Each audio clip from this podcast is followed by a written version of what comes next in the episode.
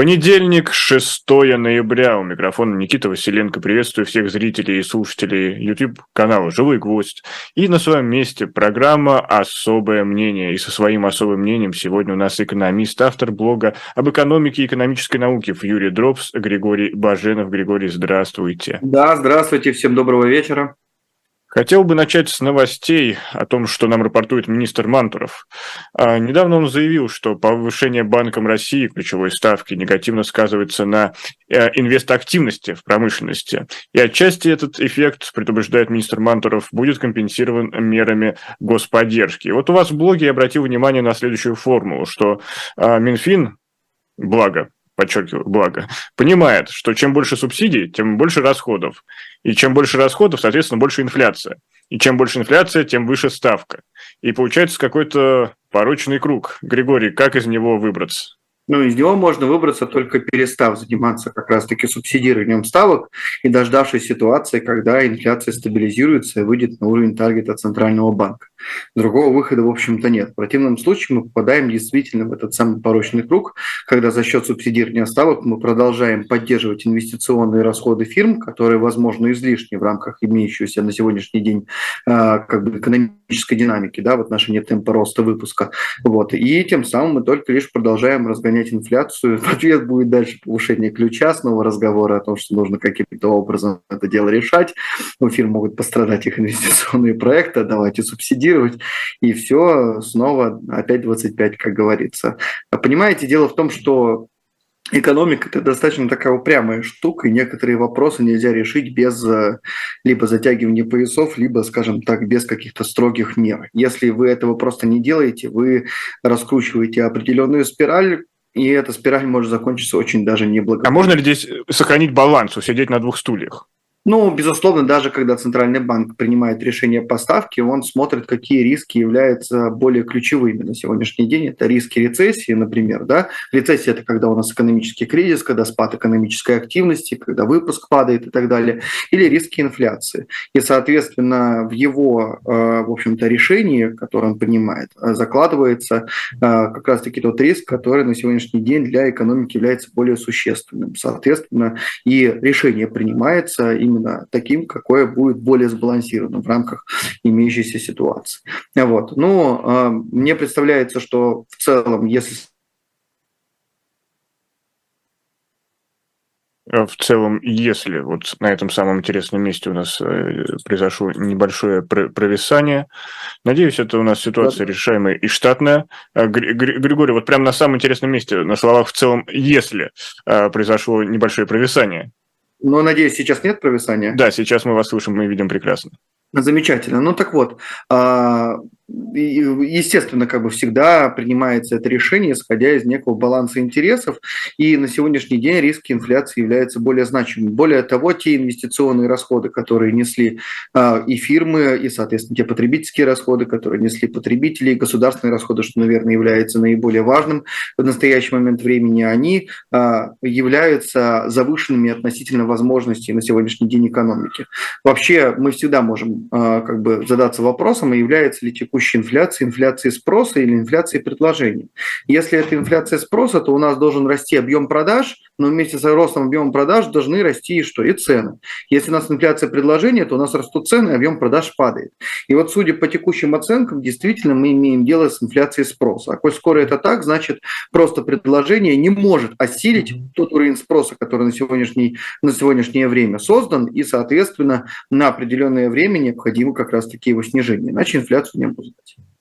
А какой ключевой фактор влияет на неуспевающее за спросом предложение? Это санкции или что-то еще, много каких-то детских болячек накопилось? Ну, смотрите, тут надо разобрать, э, скажем так, краткосрочные факторы и среднесрочные, долгосрочные факторы. Если мы говорим про краткосрочные факторы, то, в общем-то, предложение в короткий период времени не может решить те проблемы, которые связаны с завышенным спросом.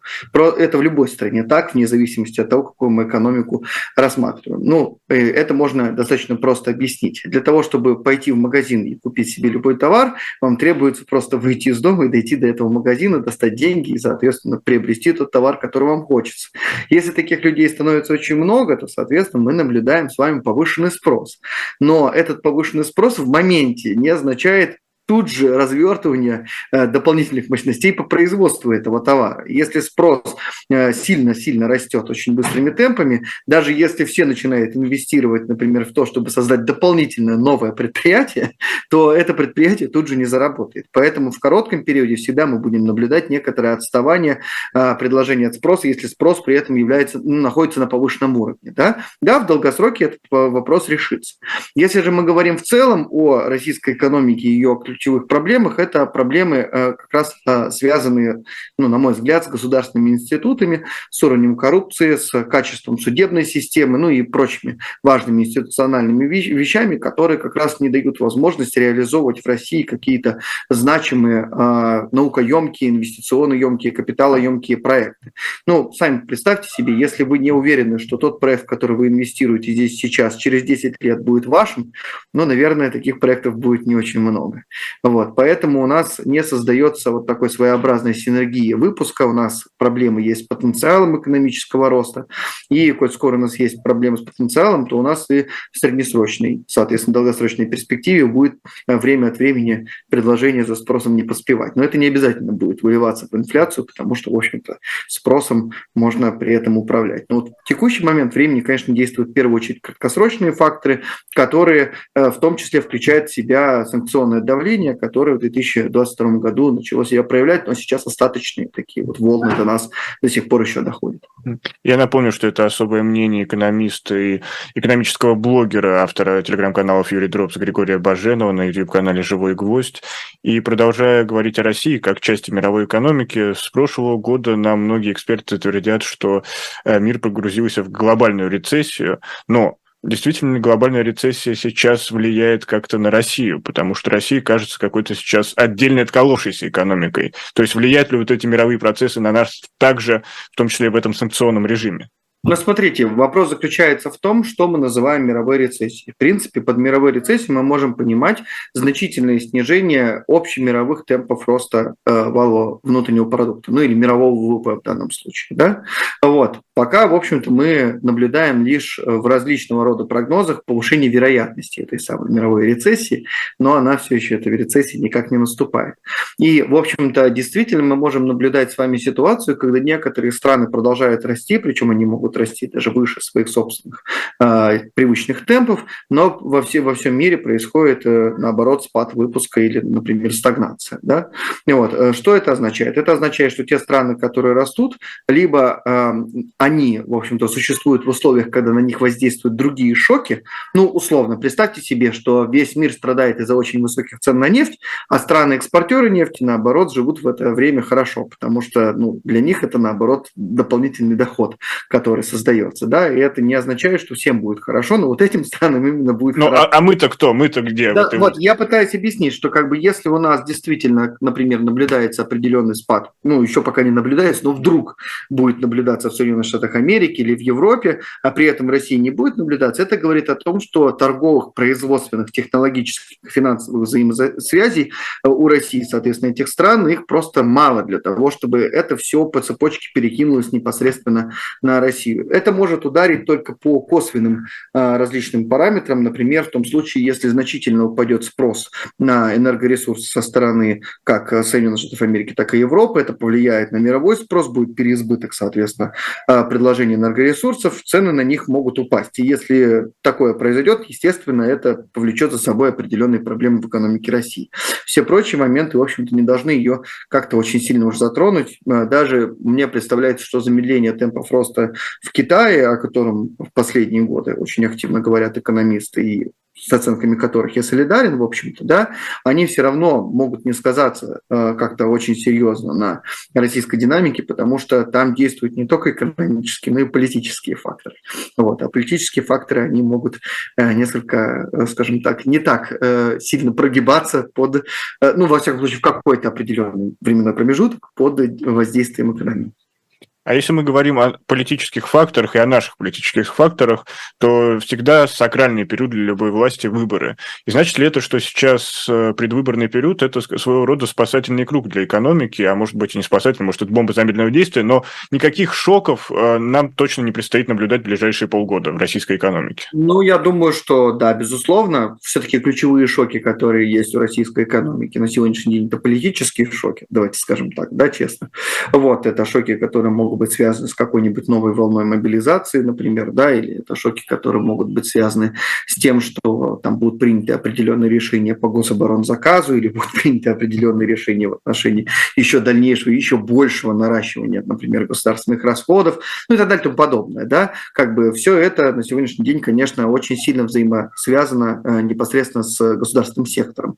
И я, ну, полагаю, что, конечно, до выборов вряд ли это как-то себя будет очень явно и живо проявлять. А есть какие-то, не знаю, там выплаты пенсионерам, бюджетникам, что. Я, вот смотрите, во-первых, то, что бюджетному сектору уже заморозили индексацию, это известная история, да, вот, а в отношении, как бы, скажем так, опоры электоральной, я вполне думаю, что могут э, спокойно и дальше индексировать все, и даже могут какие-то дополнительные плюшки насыпать перед выборами. Но, понимаете, с точки зрения как бы общего масштаба бюджета, если особенно это какая-то разовая акция, это капля в море, да, это не надо для себя, ну, думать, что это какие-то... Это большие деньги для конкретного человека и даже конкретной компании. Но это вряд ли такие уж огромные э, расходы, если мы говорим особенно о разовой какой-нибудь акции здесь сейчас для бюджета. Поэтому, ну, что-то такое возможно, но я сам не ожидаю каких-то серьезных шоков уже до выборов. Точно, да и, в принципе, я, честно говоря, сейчас пока э, не вижу каких-то таких вот событий, которые могут очень уж негативно повлиять на динамику российской экономики. Э, есть, э, в общем-то, одна, один такой подводный камень, который очень важен, и о котором сегодня в том числе и Центральный банк говорит, это то, что в силу роста гособоронзаказа у нас возникают диспропорции на, рынках, на рынке труда. Что означает диспропорции? По сути, это означает, что у нас, с одной стороны, нехватка э, кадров в частном секторе начинается и повышение спроса со стороны государственного сектора э, на кадры. Естественно, все это дело э, для того, чтобы работало, для того, чтобы переток осуществлялся, связано, ну, для того, чтобы это все происходило, нужно, чтобы в государственном секторе начинали увеличивать зарплаты. Я не имею в виду сейчас бюджетный сектор, я имею все, что связано с гособоронным заказом. Вот, повышение зарплат там, в общем-то, не сопровождается в паритете ростом производительности. Mm-hmm. Фактически это очень серьезный проинфляционный фактор, и, ну, в целом, когда у нас все больше и больше экономика взаимоувязывается с военно-промышленным комплексом и с гособоронзаказом, это, конечно, негативная история. Но а, пока что рано говорить о том, что как бы этот сектор будет находиться а, не то что на уровне там 80-х годов, как в Советском Союзе, да, имею в виду, вот, э, это имело место, там есть оценки, которые говорят чуть ли о не третьего, ну, чуть меньше третий выпуск приходился на э, как раз военно-промышленный комплекс. Такого, конечно, не будет, но, тем не менее, определенные диспропорции будем видеть, определенный дефицит кадров будет наблюдаться, будут определенные проблемы с производительностью, с ростом производительности, ну и с инфляцией будет сложнее управляться, конечно, Центральному банку в рамках этих процессов. Григорий, давайте пофантазируем. Но вот вдруг российские власти захотят э, полностью приватизировать оборонный комплекс оборонно-промышленный. Это как-то спасет экономику от этого, от этой, не знаю, тягости, которая всегда оборонка несет за собой? Но, тем не менее, э, как, как ни крутить, это же все равно все будет происходить, э, ну, все равно будет связано с э, бюджетным сектором. Тем более, что а, достаточно значительное количество как бы, трат, они направлены на то, чтобы обеспечить некоторые нужды здесь сейчас. Да, есть достаточно понятные, внятные направления, в которых движется гособоронзаказ, вот, и что-то здесь серьезно поменяться на траектории там, например, двух-трех лет вряд ли может. В перспективе возможно, но не более того. Я бы как-то на это так сказал. А возвращаясь к инфляции, Возвращаясь к инфляции, очень важно э, вспомнить, кто и как считает. И в этом плане у нас есть много ведомств, одно из которых Росстат. И, например, Росстат недавно еще отчитывался о реальном росте доходов. Ну, это в том числе тоже, конечно, косвенно касается инфляции. Но э, насколько мы можем говорить об объективности этих институтов, что они не искажают полученную статистику в пользу политических интересов? Ну, понимаете, Росстат – это очень большое статистическое ведомство, и мне очень тяжело судить о качестве данных Росстата по всем направлениям э, тех данных, которые они рассчитывают, да, потому что, в общем-то, я не… Ну вот за, за, за вашу сферу интереса. Если, я буду, если, если говорить об инфляции, я как бы склонен доверять Росстату, во-первых, потому что происходит определенная кросс-валидация этих данных, да, то есть мы можем так или, на, так или иначе по некоторым косвенным э, показателям судить о том, что данные, во всяком случае, близки, да, безусловно, какой-то разброс есть в отношении там, той же самой накопленной инфляции с определенного периода времени. Но все, в общем и целом, достаточно близко находится к тем оценкам, которые дает Росстат. Мне кажется, что ключевая проблема здесь заключается в том, что мы не всегда понимаем, что собой представляет этот индекс потребительских цен, который рассчитывается в результате отслеживания цен, да, и, в общем-то, как именно он формируется и насколько он, в общем-то, валиден для каждого конкретного человека. Мы должны понимать, что это в первую очередь интегральный индекс, который необходим для определенных политических решений, которые позволяют нам э, судить о том, растет инфляция или падает, замедляется она или наоборот начинает раскручиваться. Естественно, как бы государству, любому там, центральному банку, да, требуется определенный индекс, который отображает общее движение цен в экономике для того, чтобы принимать решения по той же самой ставке. По-другому нельзя. Может ли, инфля... Может ли например, центральный банк э, считать Э, там 30-40 корзин. Ну, наверное, может, но чем больше разброс, тем сложнее, в общем-то, оперировать этими данными, тем сложнее принимать определенные решения. Поэтому, в общем-то, надо понимать, что это индекс, который требуется для того, чтобы мы в общем могли судить о некой динамике в экономике. То, что инфляция, которую рассчитывает Росстат, не будет совпадать с вашей, с вашей личной инфляцией, это 100%. Всегда так будет. И вне зависимости от того, в какой стране вы живете, даже в стране, э, в которой вы доверяете данным на 100%, да, будет абсолютно такая же ситуация. Потому что ваша корзина и корзина, которую рассчитывает Росстат, это совершенно разные корзины. Вы можете потреблять тот товар, и причем на регулярной основе это делать, который вообще не отслеживается Росстатом. И наоборот, вообще не потреблять 10, 20, 30 наименований товаров, которые отслеживает Росстат и которые, в общем-то, действительно скорее типичны для среднестатистического потребителя. Да? Но, тем не менее, вы-то его не потребляете, и, а именно на эти товары, например, происходит снижение цен. Да? Это ну, важный момент, который для себя нужно представлять. Далее, мы все-таки редко с вами отслеживаем динамику на 500 с лишних товаров и при этом еще и пытаемся взвесить да, это да. По нашим доходам, да, сколько на что приходится. А Росстат еженедельно собирает данные свыше, чем 100 товаров, да, и там более 500 товаров на ежемесячной основе. Вот, э, поэтому, ну, очевидно, здесь тоже должны быть расхождения. Э, еще один момент, который тут тоже, мне кажется, достаточно важным. Вот некоторые говорят, да, а что вот делать? Может быть, мы видим, что там шринфляция происходит, так называемая. Там был литр, стало 0,9. Да? Был десяток яиц, стал девяток. Хотя я, кстати, не встречал ни разу девяток яиц, но да ладно, это просто такой яркий пример. И понимаете, дело в том, что здесь-то, в общем-то, Росстату как раз э, нечего вину поставить, потому что Росстат все в килограммах и в литрах э, рассматривает в таких вопросах. Да? Э, ну, то есть, если даже у нас есть, например, такой, такая ситуация, что молоко было литр, стало 0,9, Росстат будет брать котировку ценовую 0,9, но пересчитывать на литр. И тем самым, как бы, понятное дело, что полностью не нивелирует этот эффект, но в значительной степени его преодолевает. Еще один, мне кажется, важный момент, который тут тоже нужно проговорить, что э, как бы все-таки тот же самый Росстат, он стремится ориентироваться на э, те товары, которые являются наиболее, ну не то что популярны, но на которые приходится значительный объем валовых расходов населения. Да? Если, как бы, ну, например, поэтому там не входят какие-нибудь товары премиум сегмента. Например, айфоны туда не входят, да, там, не знаю. Ну, Apple, логично. Да, Apple AirPods туда не входят, хотя наушники отслеживаются на других э, категорий, да, других производителей. Вот. То же самое касается автомобилей. Никто там никогда BMW там, седьмой серии там, не отслеживал, да, Мерседеса там никогда не находились. Вот. Более того, рассматривается несколько наименований товаров, ну, например, молоко, да, четыре вида молока, которые являются наиболее популярными с точки зрения валовых расходов, по ним по всем считывается ценовая котировка, дальше берется средняя. Ну, понятно, что тут тоже эффект несколько усредняется, поэтому, может быть, даже Евростат будет отслеживать цены на именно то молоко, которое вы потребляете, у вас выросла, например, цена на это молоко, а на три остальных, которые отслеживают помимо вашего молока, цена упала. В среднем будет, например, отсутствовать какое-то движение цен. Мы э, находимся в неидеальном мире, и в этом неидеальном мире нам приходится каким-то образом этот мир обсчитывать. Зачастую как бы мы должны просто смириться с тем, что э, ну, такие неидеальности есть, и все. Ну, как бы всегда будет недочет, и всегда будут определенные погрешности измерений. Ничего не поделает. Но, в принципе, иметь э, как бы такой показатель, э, который позволяет судить в общем о движении цен, очень полезно. Если у нас, например, в общем э, измеримая э, Росстатом инфляция снижается там, с 10 до 4 процентов, скорее всего, ваша персональная инфляция тоже достаточно серьезным образом снизится. Поэтому, ну, как бы это вещи взаимосвязаны.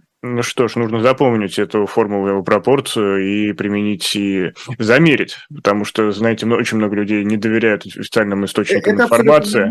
И мне кажется, что сами государственные институты в этом во многом виноваты, потому что, в общем-то, они сами достаточно много поводов давали, чтобы как бы доверие к ним э, не возникало. Это знаете, как вот э, вспомним 91 год, когда, в общем-то, проводилась Павловская реформа, буквально за 14 дней до ее начала всем обещали, что никакой денежной реформы проводиться не будет. Потом в результате ее через 14 дней провели, причем в такие сроки сжатые, что как бы очень многие люди потеряли свои сбережения.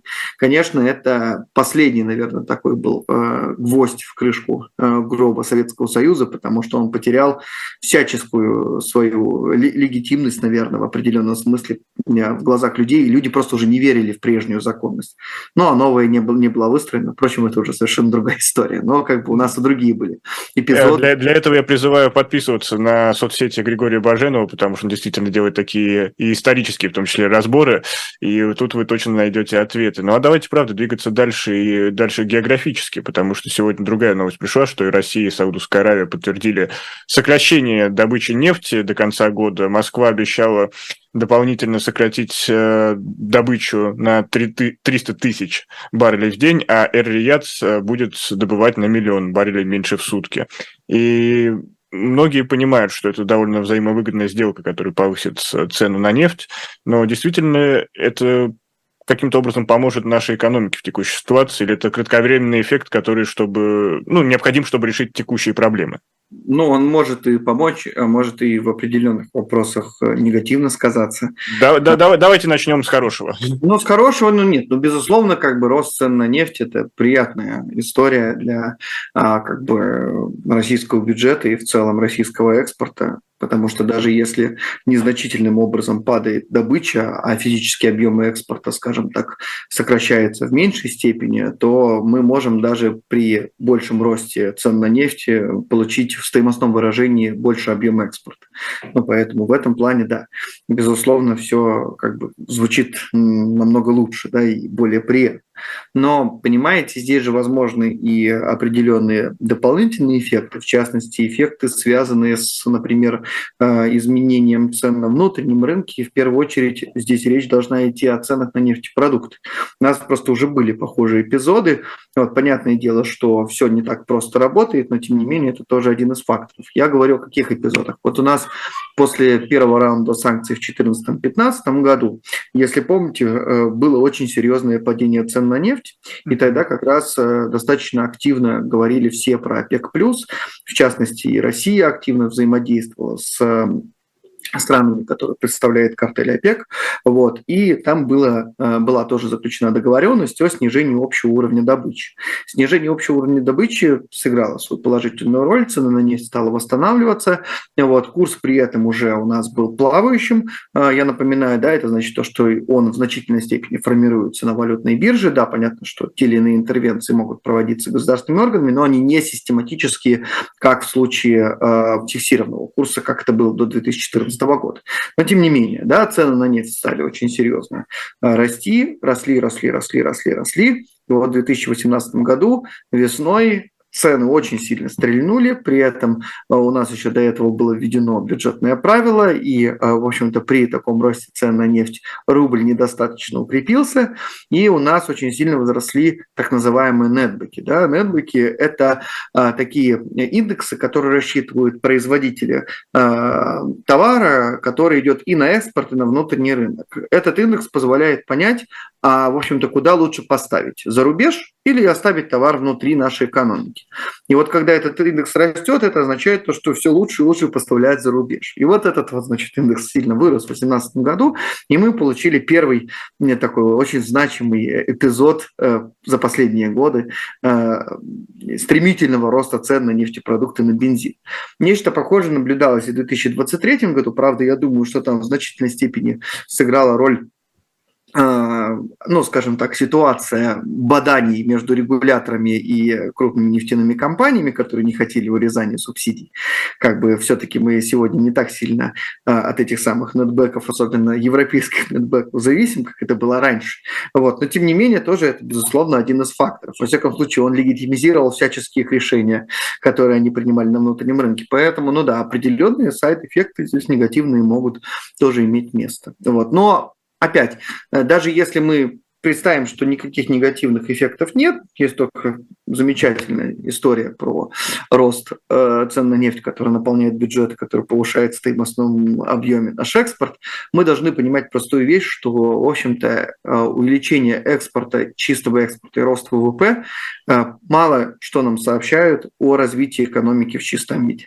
Если бы у нас рост наблюдался не там полтора-два процента, а наблюдался бы, например, 5-6 процентов, и это был бы не разовый разовый скачок, ну, например, с 2024 до 2025 года, например, да, а мы бы такой рост наблюдали в течение 5-10 э, лет, мы бы видели очень серьезный рост уровня жизни, мы бы видели действительно самое, что ни на есть, э, развитие экономики и так далее.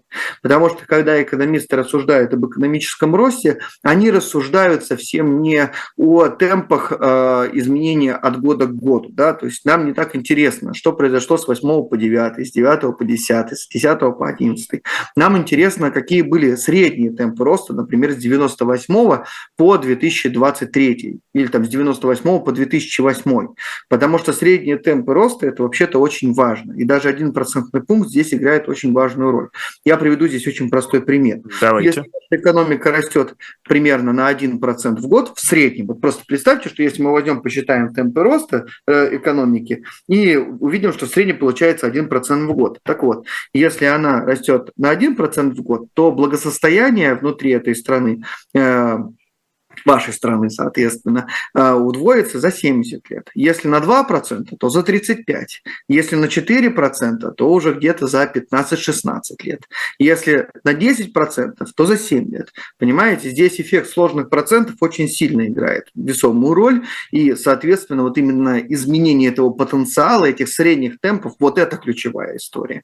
А то, что касается каких-то коротких всплесков, это на самом деле не очень интересно. Ну вот выросла российская экономика в 2021 году на 4% в год.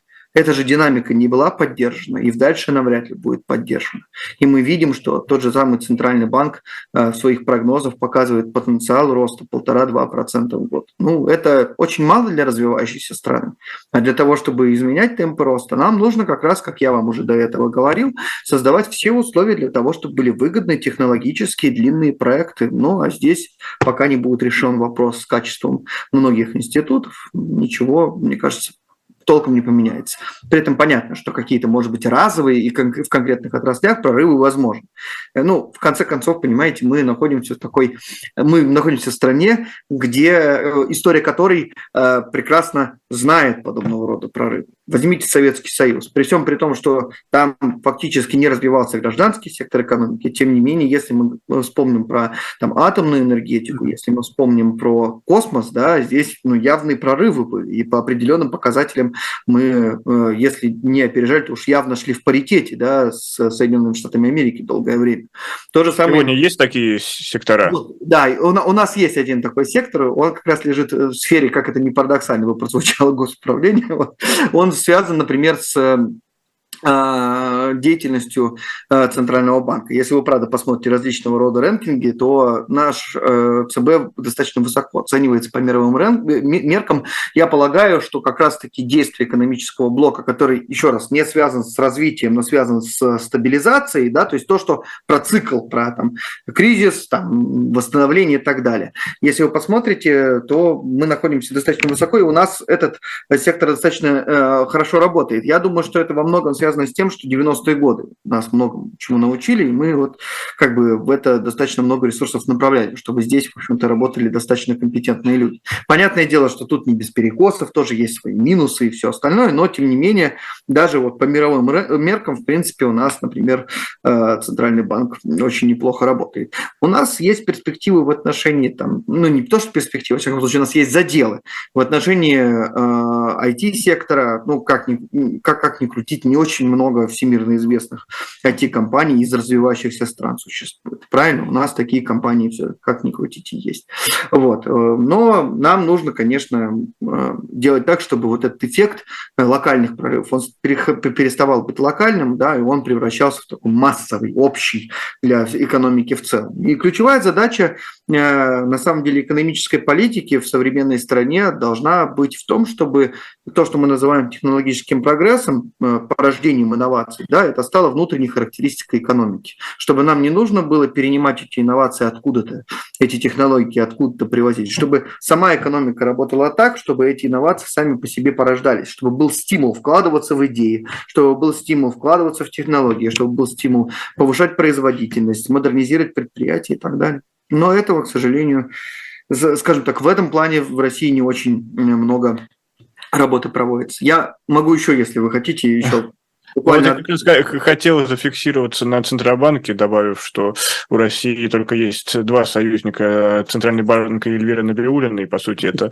одна, одно и то же, а, одна и та же субстанция, назовем даже так. Я напомню, что это особое мнение экономиста, автора блога об экономике экономической науки Фьюри Дропс Григория Баженова. Это YouTube-канал «Живой гвоздь». Пожалуйста, поставьте лайк нашей трансляции, поделитесь ею с друзьями. Или зайдите в наш магазин shop.diletant.media, где прошу обратить особое внимание на литературные памятники. Напомню, что благодаря нашему магазину мы поддерживаем свою работу а, YouTube-канала «Живой гвоздь» и канала «Дилетант», поэтому ваша поддержка нам важна. Ну и, конечно, подписывайтесь на социальные сети Григория Баженова. А, Григорий, я, наверное, хочу уйти уже немного в другую сторону, но все равно это касается Центрального банка потому что Центральный банк периодически нас радует интересными э, релизами, интересными исследованиями, э, хотел сказать даже расследованиями, в том, в том числе иногда и такое бывает. И вот э, недавно Центральный банк выпустил доклад в сфере, о сфере искусственного интеллекта, и коротко Центральный банк выступает за регулирование искусственного интеллекта и он видит определенные риски э, финансовой системе. Честно, из доклада я не понял, какие. Вот хотел бы попросить вас на пальцах разложить, что же такого искусственный интеллект нам может страшного принести, потому что кроме как кинофильма «Терминатор» я больше ничего не могу себе представить. Ну, на самом деле, как бы нужно сказать, что Центральный банк России не одинок во, в этих опасениях. Да? Такие же опасения испытывают и в том числе некоторые экономисты с мировым именем. В частности, можно говорить про Дарана Асимоглу, я думаю, что многие mm-hmm. знают такого автора. Да, есть э, более оптимистичные, смотрящие на это э, авторы, например, Кеннет Рогов, у него на русский переведена книга «Проклятие на личности», можете ее прочитать, если вам интересно. Вот. Кеннет Рогов, он оптимистично на это смотрит, он, наоборот, говорит о том, что искусственный интеллект позволит нам преодолеть определенные технологические проблемы, которые имеют место сейчас, и, соответственно, увеличить сильно производительность в экономике, что как раз поможет нам снова вернуться к очень высоким темпам э, экономического роста. Но при этом все равно все отмечают э, необходимость э, урегулирования определенных негативных черт технологии искусственного интеллекта, которые на сегодняшний день имеются. Я думаю, что в первую очередь Центральный банк все-таки имеет, в первую очередь Центральный банк, я думаю, что он опасается с определенными технологиями, которые могут быть использованы для повышения, ну, для повышения, скажем так, э, эффективности, что ли, мошеннических действий. Я думаю, что это его очень сильно беспокоит. Я думаю, что искусственный интеллект также может так или иначе имитировать, например, деятельность э, реальных, например, трейдеров, но при этом создавать там искусственно определенные пузыри и так далее. Ну, то есть я думаю, что в первую очередь, конечно, эти опасения, они э, находятся в этой плоскости. Если говорить об опасениях в принципе, то, ну, в первую очередь экономисты, которые вот об этом пишут, они имеют э, дело с тем, что э, главная, короче говоря, проблема, которая может возникнуть в отношении искусственного интеллекта, это проблема неравномерности неравномерности выигрышей от использования этих технологий. А, есть даже такая известная история в отношении Мексики, она, правда, не совсем про искусственный интеллект, но ее любят приводить в качестве как раз вот этой вот аналогии. Приведите вы нам. Да, да, да. Вот в чем эта аналогия заключается? Когда э, Мексика э, достаточно тесно интегрировалась в североамериканскую торговлю, это 90-е годы 20 века, то действительно в соответствии с предсказаниями экономической теории наиболее производительные э, предприятия стали еще более производительными, нарастили свой экспорт, увеличили свою долю рынка. Но это касалось только лишь тех предприятий, которые даже в предыдущих условиях могли, в общем-то, более-менее нормально работать. Все прочие, прочие предприятия либо закрылись, либо, скажем так, ушли в зоны не совсем контролируемые, не совсем, не то что контролируемые, не совсем видные, да, серые зоны, скажем так. И э, сильно увеличился э, объем так называемых э, нелегальных, э, ну, не, нелегальной экономической деятельности.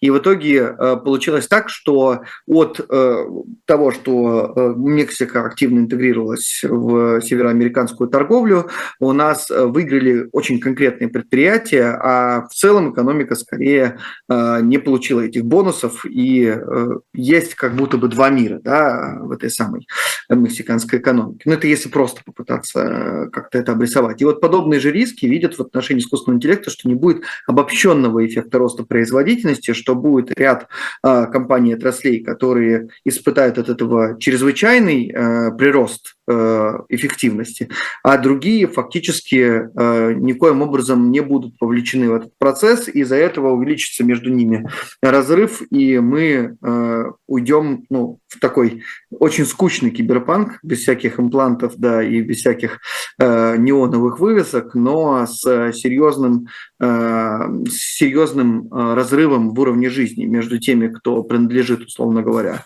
группе компаний, группе отраслей, Э, которые испытали выгоды от э, технологий искусственного интеллекта, и, соответственно, теми, кто остался внизу, да, и смотрит на все это дело как будто бы в небеса.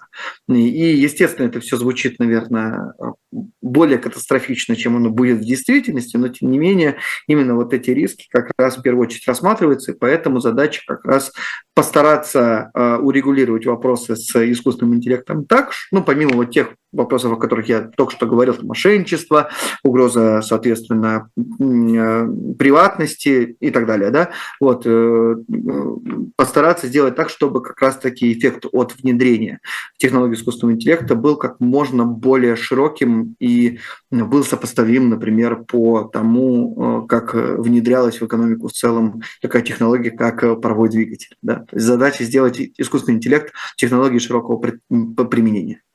Григорий, но вы сами не боитесь, что рано или поздно искусственный интеллект, нейросеть, например, будет вести ваш телеграм-канал Fury Drops? Нет, ну если он останется принадлежать мне, то я не, не буду особо переживать за это. Но смотрите, а, как бы, безусловно, а, если говорить в целом по поводу вот изменения, а, давайте так, если говорить в целом о том, что ну, там машины захватят наши рабочие места, понятное дело, что исторический опыт здесь не может быть полностью релевантным просто по той причине, что ну, то, что работало раньше, не обязательно будет работать дальше. Да? То, что мы смогли уйти от этой проблемы, там, например, в 70-е годы или там, в 30-е годы, не означает, что мы уйдем от эти же проблемы сейчас. Может быть, сейчас эффект будет другой. Но есть определенные моменты, которые нас обнадеживают. Да? А, что за моменты? Ну, а, вообще, а, как бы после войны Второй мировой активно обсуждалось, что, в общем-то, человека на рынке труда ждет, в общем-то, судьба лошади. Да, лошади в том смысле, что когда-то лошади были чуть ли не основным тягловым да, инструментом, если можно опять такой средством. Вот, и много было функций на нее возложено, но со временем механизация сельского хозяйства, со временем развития железнодорожной транспортной сети, со временем развития авиаотрасли, со временем развития транспортных средств, в общем-то, место лошади перестало быть настолько важным в экономике, ну и поголовье стало падать и так далее. И действительно высказывались суждения, что вот ну, такое будет. Но хочется заметить, что э, это первое, что нас обнадеживает, что люди это не лошади, в том смысле, что люди имеют сравнительные преимущества по отношению к машинам в освоении новых задач. То есть э, как бы любую э, программу, ее нужно еще обучать. И зачастую достаточно долго обучать, чтобы она нормально тот или иной выполняла ту или иную задачу выполняла. Да? Как бы люди, как правило, быстрее адаптируются под эти изменения и быстрее могут э, найти себя в этом. Да? В том числе и в таких задачах, как постановка задач. Это не означает, что тут совсем ничего нельзя заменить. Можно частично, но тем не менее полностью э, как бы здесь не получится ничего подобного сделать. Второе, обнадеживающее, э, что, в общем-то, у нас есть, это то, что ну, вот проводились определенные исследования, которые как раз смотрели, насколько в каждой конкретной конкретной э, работе мы можем э, заменить, э, в общем-то, человека, ну, роботом, если говорить. Это робот, а не человек, как в фильме. Да, да, да, да, да. Вот. И выяснилось, что, в общем-то, практически в каждой профессии есть то, что можно передать а, роботу, но тем не менее практически нет профессий, которые могут полностью выполняться роботами. И, соответственно, здесь скорее идет речь о определенном высвобождении да, функционала, а не о том, что есть полное замещение. И это наблюдается э, на самом деле не там, какие-то недавние года, не 5-10 лет, а это, в общем-то, все там, с 80-х так или иначе себя проявляет. Ну и, наконец, тоже, что интересно, э, в общем-то, по мере того, как проводилась автоматизация, у нас появлялось все больше и больше новых заданий, новых работ. И так как человек имеет сравнительное преимущество в отношении выполнения новых задач и новых работ, и мы видели, что темп просто, э, в общем-то, этих новых заданий и новых работ, он, э, если будет перекрывать автоматизацию определенных функций, э, он не, соответственно, у нас не будет наблюдаться каких-то серьезных проблем в отношении там, занятости и, соответственно, вовлечения рабочей силы. Я вот, например, считаю, что демография намного более серьезная проблема нашего будущего, чем роботизация. Хотя, безусловно, риски... А, которых... Нашего, вот хорошее, хорошее уточнение, нашего будущего, российского будущего не или только, мирового? Не только мирового будущего, то, но тут смотрите, то есть э, все зависит от того, как страны именно те или иные вопросы э, с демографией решают. Да, это может решаться при помощи там, активной миграции. Э, и тут есть тоже определенные определенные сложности, потому что, ну, в общем-то, мигрант, мигранты должны нормально интегрироваться в общество, должно, не должно создаваться каких-то э, этнических анклавов, потому что все это сопряжено с серьезными социальными проблемами. Естественно, как бы никому не хочется жить в социально неопределенном обществе, где возникает куча проблем разночтений просто из-за банально того, что социальные группы друг с другом плохо сходятся и друг с другом взаимодействовать не могут нормально. Да? Вот. А есть те общества, которые пытаются так или иначе повышать рождаемость. И вот проблема проблема заключается в том, что повышать рождаемость толком как бы ни у кого не выходит. Э, если мы возьмем с вами э, историю, опять-таки, после Второй мировой войны, там во многих развивающихся странах проводилась политика, направленная на то, чтобы снизить рождаемость. И вот административные меры в отношении снижения рождаемости работают хорошо. Проблема в том, что обратно фарш проворачивается с большим трудом. Да, возьмем там ту же самую Южную Корею, там шли очень активные кампании по планированию семьи, и, в общем-то, ну, людей буквально не то, что принуждали, но убеждали. Не было там принуждений, но, но убеждали к тому, что ну, необходимо там проходить процедуру стерилизации, например например, и так далее. И так получилось, что да, безусловно, у нас первоначально упала, э, ну не у нас, а в Корее упала рождаемость с 6 до 2 э, рождений, да, но э, потом, это буквально за два десятилетия произошло, потом это падение продолжилось, и сегодня Южная Корея – это страна, в которой рождаемость меньше единиц наблюдается. А это означает, что э, впереди очень сложные времена. Почему это теперь в экономическом плане проблема? Потому что, смотрите, чем э, ниже у вас рождаемость и чем при этом выше у вас ожидаемая продолжительность жизни, тем в большей степени у вас на плечи работающего населения э, накладывается бремя, э, в общем-то, иждивенчества, да? потому что у вас все больше старшего населения становится, которое редко производительно, редко занято в качестве рабочей силы, предпринимательская сила и так далее, преимущественно так или иначе находятся на пенсии и так далее и тому подобное, да, а этих пенсионеров становится все больше и больше и больше, да, и людей, которые являются иждивенцами. При этом для того, чтобы работы выполнять в отношении того, чтобы, в общем-то, они так или иначе ну, обслуживались, да, и получали э, должный уход, будь то уход э, за людьми, которые ну, сами не могут ходить, например, или будь то просто банальный медицинский уход какой-то и, и так далее. Э, как бы многие эти сферы не являются производительными сами по себе, да, и, соответственно, э, как бы нужно все больше и больше людей в эти секторы э, вовлекать. А для того, чтобы были на это средства, необходимо откуда-то эти средства брать, да, и если у нас работает, например, солидарный принцип, когда текущее поколение оплачивает будущее, э, ну, текущее поколение э, работников оплачивает текущие, текущие расходы текущим пенсионерам. Там, и, То есть и как далее, Россия, например. У нас, ну да, да, то у нас, соответственно, все меньше и меньше людей э, становится на которых это бремя накладывается. Это бремя все становится тяжелее и сложнее. И это, слож... Э, э, и это серьезная проблема. Да? Э, вот. И она общемировая на самом деле. В России она усугубляется факторами, связанными на сегодняшний день с военными действиями. Это, мне кажется, вполне очевидно. У нас и так с демографией все было не слава богу. Ну, вот. А от мат капитала был какой-то эффект? Все-таки можно было сказать, что это не зря было? И программа, и она постоянно продлевается, как минимум. Я, мне, мне сложно вам сказать, честно говоря, я не являюсь специалистом в этом. Но вы являетесь родителем. Я являюсь родителем, да. Нет, приятно, что у меня есть э, двое детей, и у меня сейчас сертификат, э, соответственно, который получает по, после рождения, э, соответственно, второго ребенка. Я думаю, что, скорее всего, мат-капитал имел эффект, но это моя интуиция, да, я не могу вам э, здесь на данных что-то сказать. Мне кажется, что он точно имел, должен был бы иметь эффект э, в отношении рождаемости в тех городах, где, в общем-то, э, сумма мат-капитала может являться э, достаточный для первоначального взноса по ипотеке, э, ну, я имею в виду там, регионы, например, не очень близко находящиеся в Москве в том числе, да, вот, в Москве я очень сомневаюсь, что это как-то сильно воздействовало и влияло. Но у меня оценок нет, поэтому мне сложно здесь в этом отношении сказать. Вообще э, рождаемость тема очень сложная, и э, мы видим общемировую динамику, которая вот показывает спад во многих возрастных группах. А вот такой фактор, как доступность жилья, как, как влияет на рождаемость? Именно в России, в России. Мне кажется, что не только в России, во всем мире он очень важен. Ну, правда, мне кажется, что в принципе э, очень многих останавливает э, отсутствие собственного жилья от рождения детей, потому что, ну, как бы понятно, если ты один и тебя выселяют, ты можешь поехать в конце концов к родителям. вот, или там так вариант, вариант. Или перекантоваться у друзей какое-то время, пока не решишь свои проблемы. Но в отношении, э, например, ситуации, когда у тебя есть дети, это уже становится не так легко сделать. Вот, поэтому, да, безусловно, безусловно, доступность жилья, мне кажется, является важным фактором. К сожалению, текущая ситуация в России, на мой взгляд, очень неблагоприятна. И в первую очередь она неблагоприятна из-за продления программы льготной ипотеки, которая... Казалось бы, это должно быть благо. В чем, что с ней не так? Вот смотрите, объясню. Вот э, э, как правильно себе, как правильно заниматься любой политикой, которая является социальной политикой, mm-hmm. или там любая политика, которая направлена на предоставление тех или иных льгот.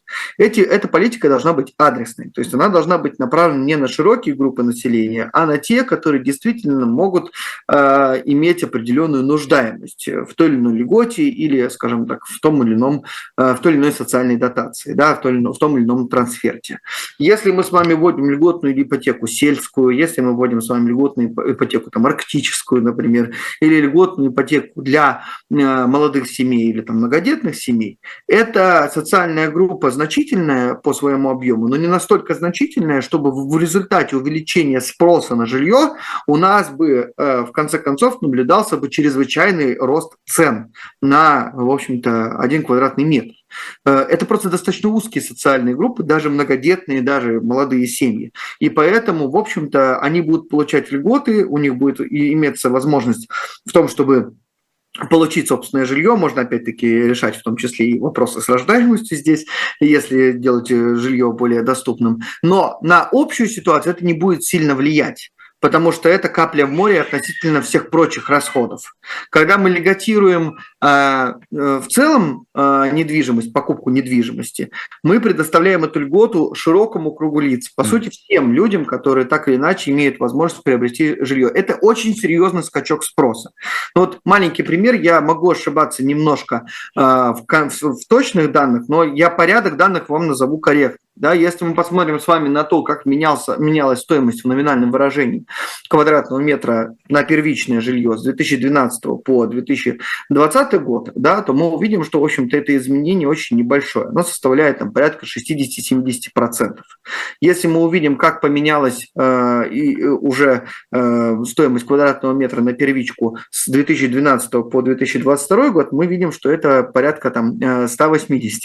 То есть э, прирост очень серьезный в результате действия льготной ипотеки спрос сильно разогнали, э, и мы видим, что в целом эти выгоды, они, э, не, э, они полностью перекрываются увеличением цен. Но самое главное, что здесь надо понимать, что фактически подобного рода субсидии же предоставляются за счет перераспределительного механизма, то есть, по сути, налогоплательщики дают свои денежные средства бюджету, бюджет, в свою очередь, субсидирует банкам разницу в ставках. Да? А, и ну, просто для себя нужно понимать, что так как цены на недвижимость все становится выше и выше, плюс вводится то, что называется макропруденциальные меры, когда у нас сначала был 15% взнос, а теперь там 20-25% взнос, у вас доступ к этой льготной ипотеке имеет все более и более богатые люди, а, все более, а, а все остальные нет.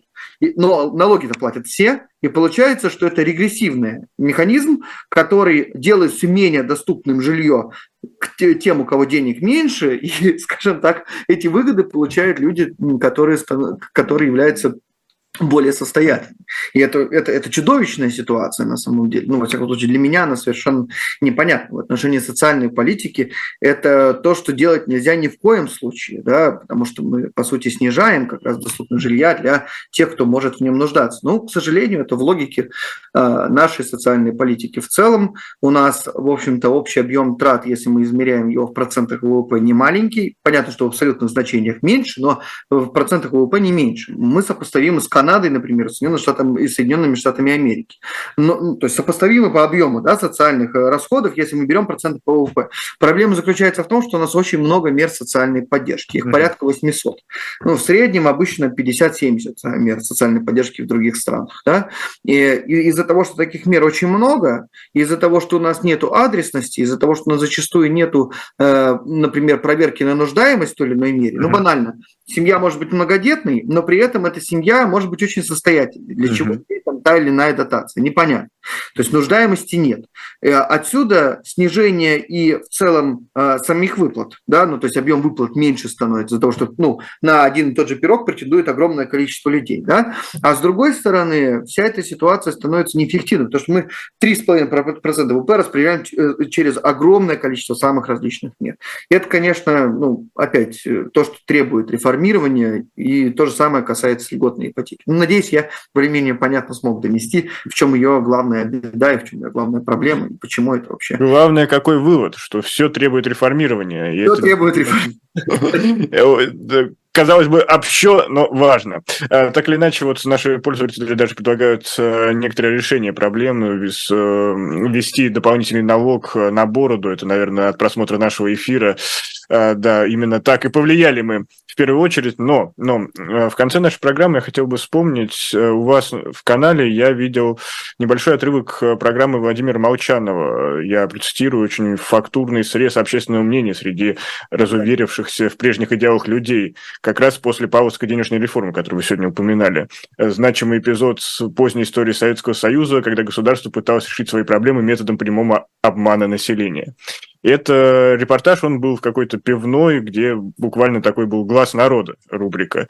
И вот давайте представим, сегодня мы с вами заходим в пивную, о чем будут говорить э, наши сограждане? Будут ли они говорить о тех темах, которые, например, мы сегодня поднимали в эфире? А, мне кажется, что все зависит от того, в какую мы сегодня пивную зайдем. Все-таки, смотрите, мы имеем дело с 91 годом, да, и в 91 году, скажем так, большого количества разных заведений с разными социальными группами, слоями не было.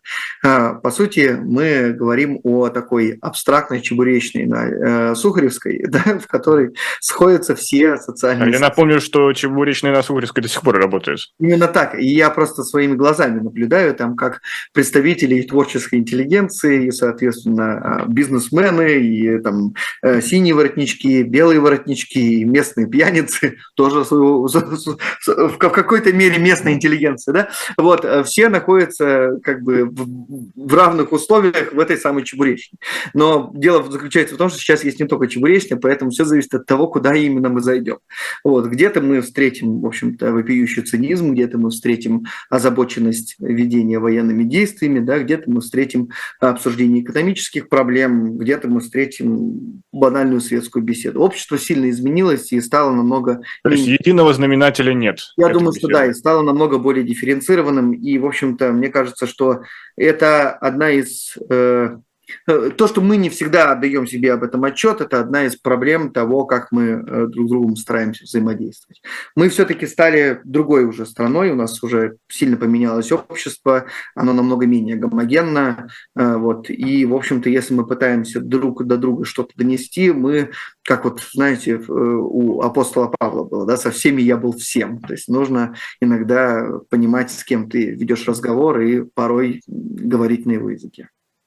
Э, Григорий, не знаю, как у нашей аудитории, но лично у меня доля оптимизма э, прибавилась. И поэтому спасибо вам большое, что нашли время для нашего эфира. Я напомню, в гостях был сегодня экономист, автор блога об экономике, экономической науке Фьюри Дропс, Григорий Баженов. И этот эфир провел я, Никита Василенко.